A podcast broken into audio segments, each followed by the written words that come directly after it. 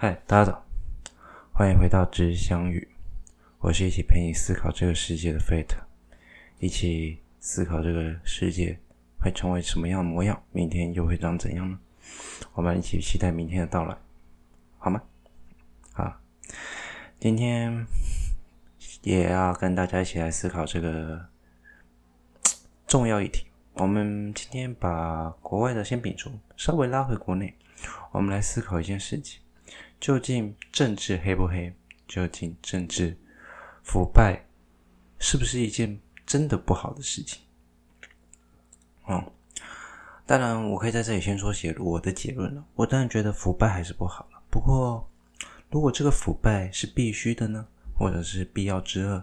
难道就真的有像我们想象中那么糟糕吗？我们就今天一起来想想这个话题，也就是关于所谓的台湾最近发生很大的。贪污案件，那今天在最后一样会有天文小知识，大家不要错过哦。好，那废话不多说，我们就开始吧。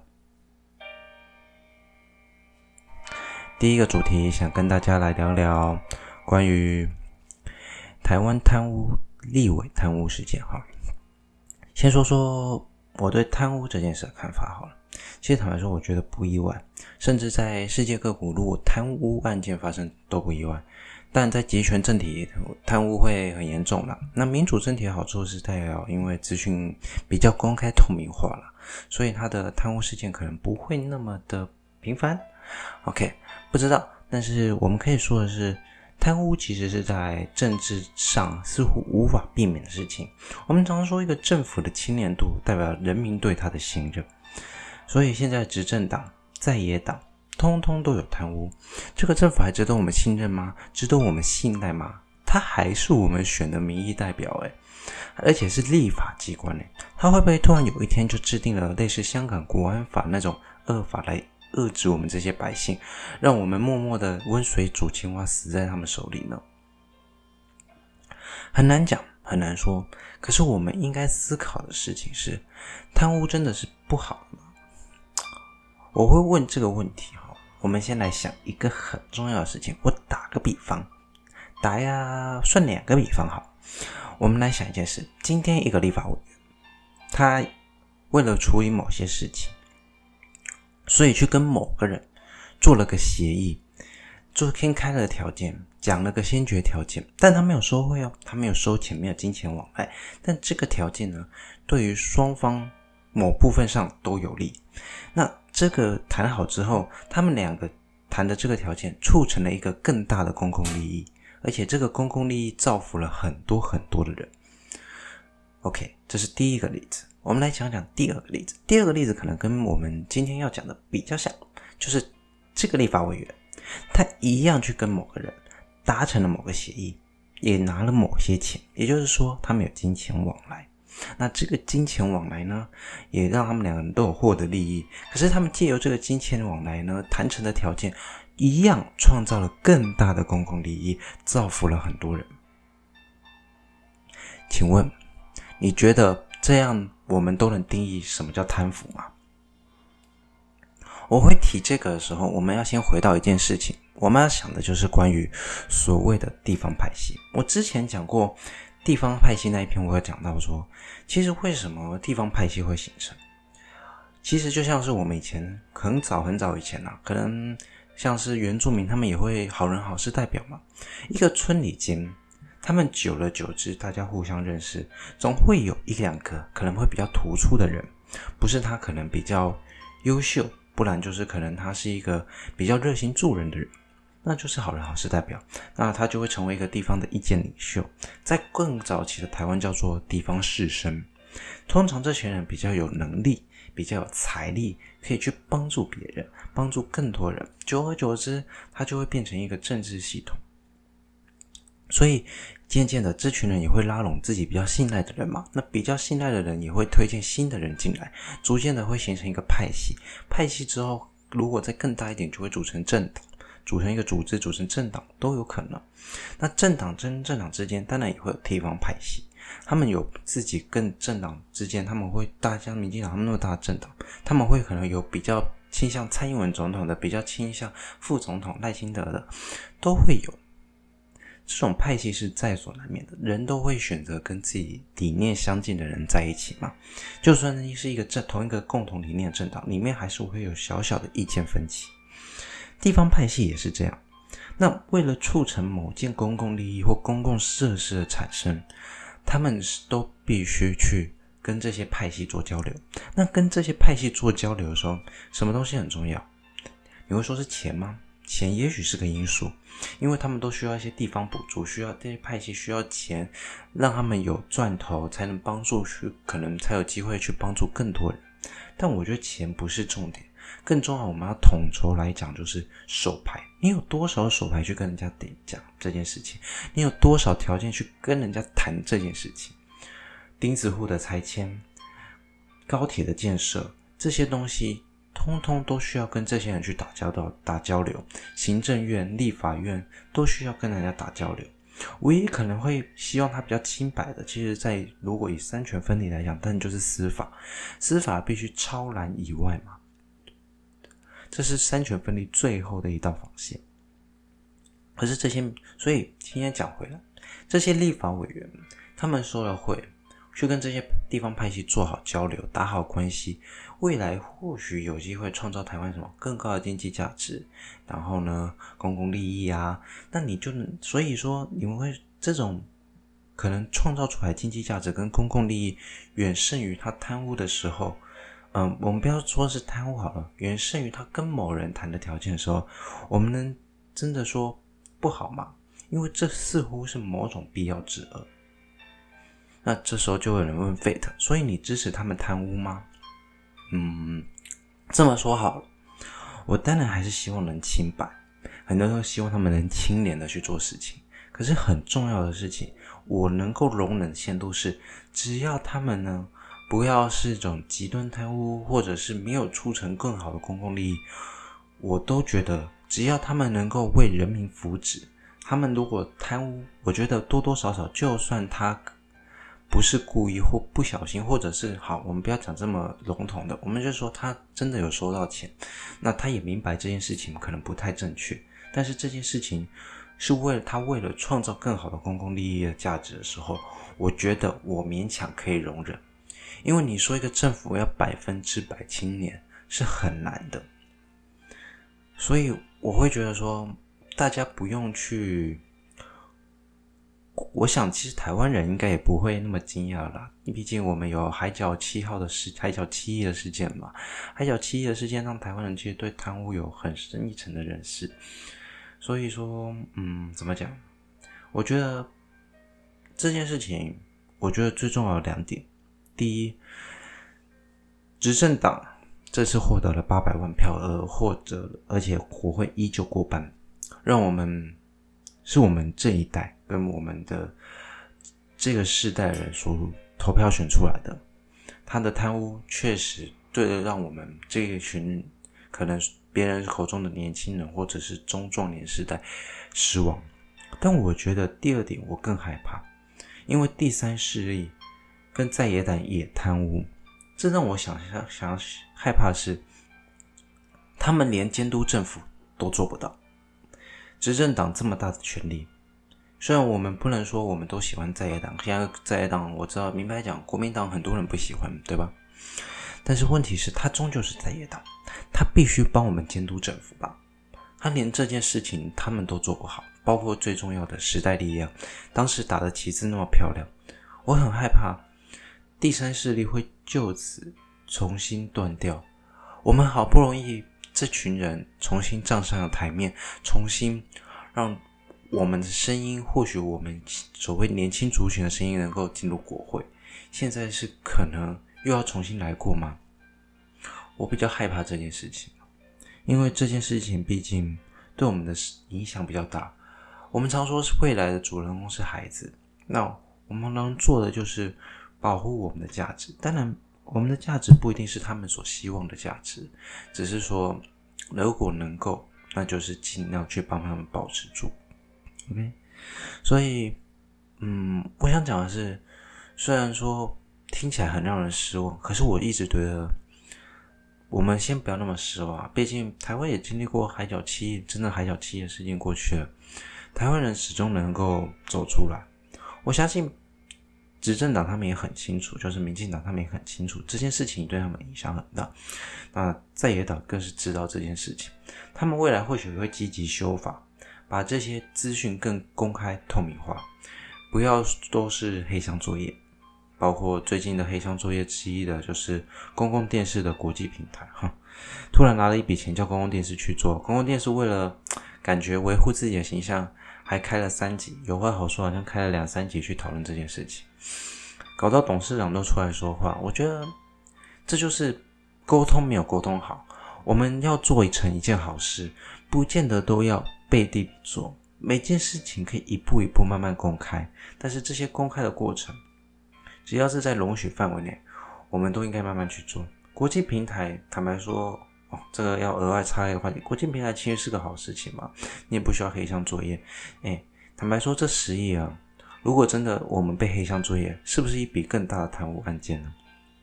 我们很难去说它不是，对吧？当然，它未来的结果可能是好的，创造更大的公共利益。它贪走了一亿或两亿，maybe。但不论如何，贪污。虽然看起来是必要之必要去，可能他们我们口中的贪污，可能对于他们来说是必须去舍弃、必须去去做的。但是，政治有政治是一种妥协的东西，它是一个互相在拉扯的过程。我们有时太过严苛去看待他，希望他做到那样的程度的时候，我觉得不是很好。我们应该稍微可以放软一点。我们可以做一个比较软性的政治，不要那么的强硬。当然，我觉得既然都被抓到贪污了，该罚的还是要罚，该开除党籍的还是开除党籍，该辞职的呢就去辞职吧，回家种种田也没什么不好。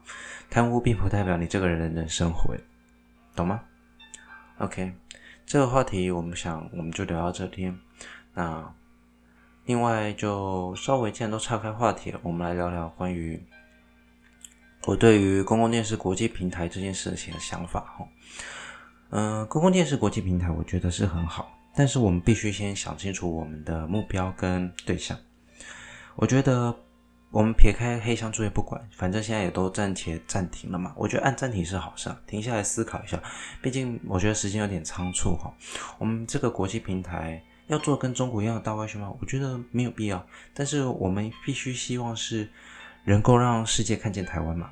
那我觉得这目标就要定好，那使用的语言选择好，选择的新闻也要选好，这些东西是必须。我希望它还有一部分是超然在政府掌控之外，也就是说，底下的工作就是这笔钱拨下去，底下工作的人他们有一定的自由度去选择哪些题材对台湾好。然后再由政府全民去监督这个平台，O 不 OK？这样子我觉得钱才可能花得比较有意义，而不是单纯把它交交给一个媒体。尽管公共电视它是一个比较需要捐款也比较超然独立的电视台，但是它还是有受政府管控，它本身也受政府管控，也有一些财团在捐助它。所以我觉得，虽然说它超然独立，但是它本来就是做新闻的，我觉得它必须拉出来这笔钱，我觉得是拉出来去做。去做重新的思考，去重新做规划会比较好一点。OK，好了，时间拖得够久了，听得出来在拖时间吧？哈哈，好了，没有了，就是跟大家聊个比较长一点的话题。那接下来今天想跟大家聊聊的天文主题是关于我们，你有没有常听到一件事情，就是关于类星体或者叫 Quasar，or maybe They call to the AGN，他们叫 AGN，就是活跃星系核。那这个东西到底是什么？其实这东西很有趣哦。我们要来讲讲关于黑洞，哦，这跟黑洞有很大的关系，也跟星系的演化有很大的关联性哦。那我们就废话不多说，准备开始喽。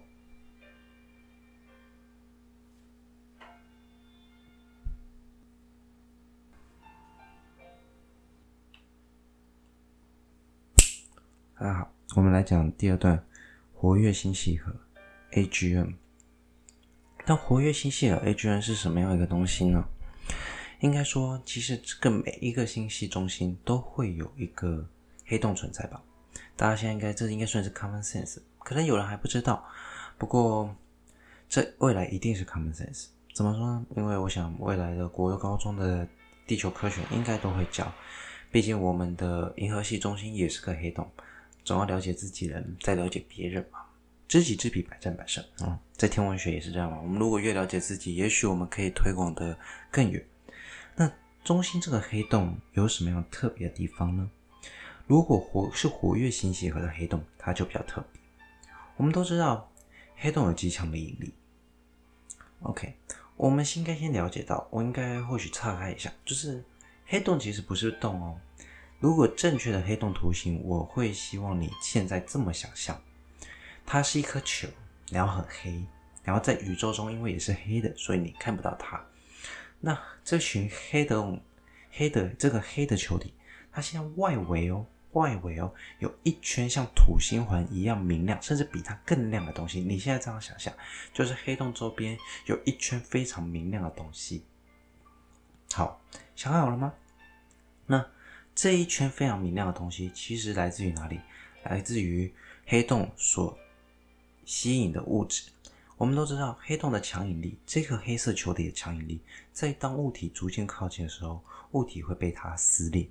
那撕裂的时候呢，它就会这些被撕裂物体依旧会环绕着这个物体旋转，直到它完全被我们可以说直接掉进黑洞，或者是说直接成为黑色球体的一部分。那也就是说，这一圈物质啊。越如果说今天它周边物质很多，这一圈的被撕裂物会越来越多，越来越厚，厚到什么程度呢？厚到像甜甜圈一样。没错，你听的没错，这是甜甜圈。我们现在把那黑色球体放在甜甜圈的中心，就是那空洞的地方嘛。如果有些国家甜甜圈中心没有洞，麻烦一下，现在想象是一个中心有洞的甜甜圈哈，你把它丢进去，这个黑色球体放在那个中心的洞，外面那一圈。就是它吸积，也就是它撕裂的物质累积出来的一个盘面。这个盘面我们叫 accretion disk。accretion disk 就是一个它由吸积物质所产生的一个叫做吸积盘的东西。因为吸积这个东过程就是黑洞在吸收这吸引这些物质的过程，吸引啊撕裂，然后因为这些物质长期会围绕在黑洞周边，造成什么呢？这些物质会摩擦生热，以及与黑洞的交互作用之后，会放出高能，而这些高能呢，会使得 AGN，也就是说这个星系的中心特别明亮，叫活跃星系核核，就是中心那个核会变得特别明亮，明亮的程度到达什么程度呢？它甚至可能在 Radio、Milky Wave、Microwave 跟 Infrared 紫外线 X ray、伽马 ray。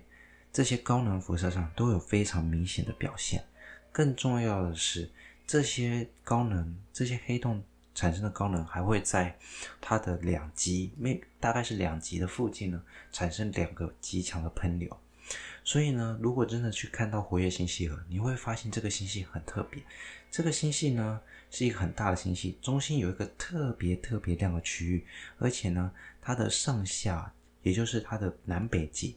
会有极强的喷流喷出来，那这个喷流也会非常的明亮，而且带有强大的高能。这就是活跃星系核现在普遍的我们叫做统一模型。那根据我们的观测角度，其实活跃星系核有不同的表现，就像是我们在看人嘛，你如果从正面看人跟背面看人，应该是长得不一样，除非他背后也长了一张脸。OK，好像有点可怕，不过。不要想那么多，我们现在讲回重点，也就是说，活跃星系核其实在观测上，目前我们已经发现出非常多种类，而且发现说它有非常特别的表征。OK，大致上我们目前可以把活跃星系核分成大概三到四类，嗯，maybe 五类。OK，就是首先第一类，第一类我们来介绍一个比较安静的活跃星系核，好。活跃星系核当中比较安静的，像是所谓的低电离的星系核。那它是属于低电离的星系核呢？它是一个比较没有明显特征的一个 AGN。怎么叫没有明明显特征呢？是因为它不是在所有波段，或者是说它们没有那么明显的活跃表征，可是它还是很明亮。所以说，它有可能是 AGN 的最低光度。我们现在等于是介绍 AGN 的一个最低标准的状况，去去表现它。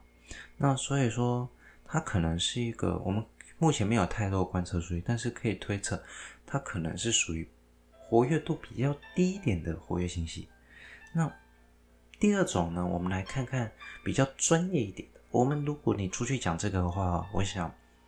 我想你应该会被打枪了，这个太专业了，一般人可能不会注意到有这种 galaxy，那就是 Seyfert Galaxy，Seyfert One 跟 Seyfert Two，就是赛佛特 AGM。那 Seyfert One 的 galaxy 跟 Seyfert Two 的 galaxy 差别在哪里？Seyfert One 就是异形的 galaxy 呢，它会有比较宽的呃发射谱线。宽的发射谱线是什么意思呢？我们应该讲说。也就是说，它可以在光光谱上有一个比较宽谱线的发射线，也就是发射线是指这个光线呢，像是我们平常你现在想一件想一想一个很有趣的事情，就是我们如果穿黑色，我们为什么常说会比较热？因为它几乎吸收了所有光线的能量。那如果你穿红色，等于说它是反射红色光线。那我们可以把它比喻成红色就是它的发射线嘛，否则我们怎么会看到红色，对吧？那也就是说，比较宽的发射谱线，就是说 Cfer One 的 Galaxy 呢，它在比较宽的光谱面上，它都有蛮多的发射谱线可以被发现，而且是连续的。那二型就没有这样强的宽的发射谱线，而且呢，它也比较有，它也比较有。它是属于比较相对狭窄的发射谱线，而不是所谓宽的。跟一型跟二型之间谱线上不是那么的连续，不是那么连续，而且比较窄，就属于二型。那还有第三种类，就是所谓的 radio 的类星体。好，我们等一下会稍微讲到类星体。类星体跟怎么会突然讲说到类星体呢？因为类星体也是 AGN 的其中一种分别哦。我们讲一下第三种类的 radio 的。比较安静的 radio quiet 的类星体，这种 QSO 叫 Quasar。那我们先讲，就是要讲到类星体的原意，就是类似星体，类似恒星，也就是说它是个准星体。那它们对于宿主星系来说，通常他们会有比较强的可见光的光谱，也会有比较宽而且窄，同时都具有的发射谱线。他们在演化，他们其实通常，通常都是在演化，已经是接近说活跃星系核。他们因为通常比较年轻，比较活跃，而且具有高红移，所以通常都会被认为是早期星系的外形。所以他们有可能会在之后演化成所谓的，如果依据科学家目前最近的观测，两种说法嘛。我之前讲过，螺螺旋星系变成椭圆星系，那部分。科学家就是以 QSO 为出发点，推测他们未来可能就分成两条路，一个是变成螺旋星系，一个则变成椭圆星系。所以 QSO 可以说是早期星系的一个象征。那也就是说，其实 AGN 它有种某种程度上代表着所谓早期星系的外貌，它也许是我们早期星系的样子。OK。那我们讲回来，讲到邻近的类星体，也就是 Radio Quiet QSO 哈，他们通常呢比较会比较，他们可以说本质上比较接近 c i f e r One，但是他们本他们会更加明亮，但是因为他们的量级哈区分比较没有那么的准确啦，毕竟他们在 Seyfert One 跟 Radio Quiet 的 QSO 之间有一些差别，好。所以目前数据没有很多，所以在这个分别上，他们跟 Seyfert One 似乎有一点点分不太开。那第四种其实也是跟 Seyfert Two 有点类似，叫做类星体二型。他们呢比较没有那么强的可见光连续光谱，那也没有那么强的宽连续的宽谱线哈。但因为它们数量也比较少，所以现在观测数量也比较低哈。那我们来讲讲 AGN 当中比较特别的关于 radio。为什么要特别把 radio 拿出来讲？因为我们通常都是在 radio，也就是无线电波波段发现 AGN。为什么这么说？因为我刚才讲到嘛，AGN 跟或者所谓的 QSO，它们有可能是早期星系的外形。那我们知道，当我们在宇宙中看得越远，也就代表我们看到越早期的宇宙。那这些光经过那么长久时间来到我们这里的时候，通常都已经能量非常低，降到接就是所谓的长波长波段，也就是所谓的无线波长的波段。这就是因为什么？我们总是在 radio 或者是用某种无线电波星系去在 AGN 常会看到这个。这个名称，因为他们我们通常比较容易在无线电波波段观测到它们，而且它们也比较容易观测了。但是我们为什么会知道它特别明亮或特别的强呢？原因是在于我们观测到光谱之后，我们可以依据我们在地球上的观测结其他观测结果去做对比，而推造推断出它原本的光谱外形长怎样。这个能量就会比较就会知道它能量属强啊，还有它的光度量级啊。天文学家主要做的事情就是关于去做这些分析啦。OK，这一段可能会有点无聊，但是非常有趣的事情。我希望大家知道的事情就是，哎，我们通常，哎，我们通常在讲星系演化，这个算是星系演化的一个延续。我们总要知道它的前身嘛。那它的前身其实就是 AGN 跟 QSO 就会变成我们主要想要理解的对象哈。那我之后可能会开一集关于介绍光谱哈，光谱毕竟是一个非常需要介绍，你们可能才会明白的东西哈。那在最后呢，我们就要来讲讲一下，刚才有一开始有说到不同的外貌，你会看到不同的活跃星系核以及 AGN 嘛。那怎么区分这四个星体呢？基本上简单来讲，如果说你直接朝着我们的活跃星系核的喷流看过去呢，你会看到非常明亮哦，那个叫曜变体哦。刚才忘了讲到，还有一种叫曜变体的 AGN 哈，它通常是特别明亮，而且基本上明亮的程度是远胜于 C4 One、C4 Two，还有非常多其他所介绍的星系核。那这些这个药变体呢，通常啊会因为它是朝着喷流。所以说，它基本上呢，发射谱线也非常少，可是它会有过量的什么高能辐射，也就是说 X ray 啊、伽马 ray 那些高能辐射它会比较多。好，所以你朝喷流看去，你会看到 BL 药变体，也就是 BL LAC，会取这个名哦。对，额外再提一件事，曜变体 B L A L A C 就是曜变体被发现的第一个天体名字，所以通常也被拿来作为这个区别的。代表人物，OK。那如果说今天你垂直九十度，你可能看过去，你可能就会看到 Cefar Two，也就是说它比较谱线比较窄，没有那么多宽的谱线。那如果你今天在他们两垂，在从不朝喷流也不朝所谓侧面去看的时候，你从他们两者之间看过去，去看 AGN 的时候，你可以同时观测到两者的特征，也就是 Cefar One 有宽谱线，有高能，也可以看得到核的一些能部分。所以呢，不同的角度你会看到不同的 AGN，那也就会变成我们去区别这些星体以及未来研究这些天体的重要依据。OK，今天后面的天文小知识有点硬。嗯，我知道有点可能会有点乏味，不过我想每这个章节后面这个小节其实就是提供大家一个有趣的小故事，就是吸收一点天文小知识嘛。我希望大家能够多多少少知道我们的宇宙中总是那么特别。我想 AGN 也是一样，他们还有很多的分别类别没有被我们发现，而且。它毕竟离我们那么远，我们目前得到这些观测数据，其实都是借由望远镜或者是电波望远镜去做出来推测，是不是正常那样呢？也很难讲。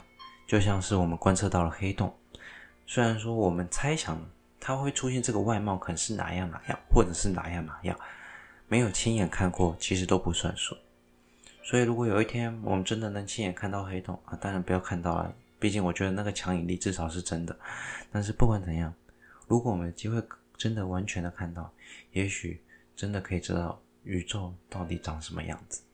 OK，今天讲的有点久啊，花了比较长时间，然后后面也比较杂乱一点，希望大家还喜欢。好，我是 Fate，那最后要跟大家报个时，现在哦。刚好八点四十一分，为什么说刚好呢？因为我刚才看着四十分要报四十，突然变四一了。OK，今天是八月八号，二零二零八月八号，祝天下父亲父亲节快乐！你们都辛苦了。OK，记得大家回去要至少跟父亲说声父亲节快乐哦。我是 Fate，我们下周见，拜拜。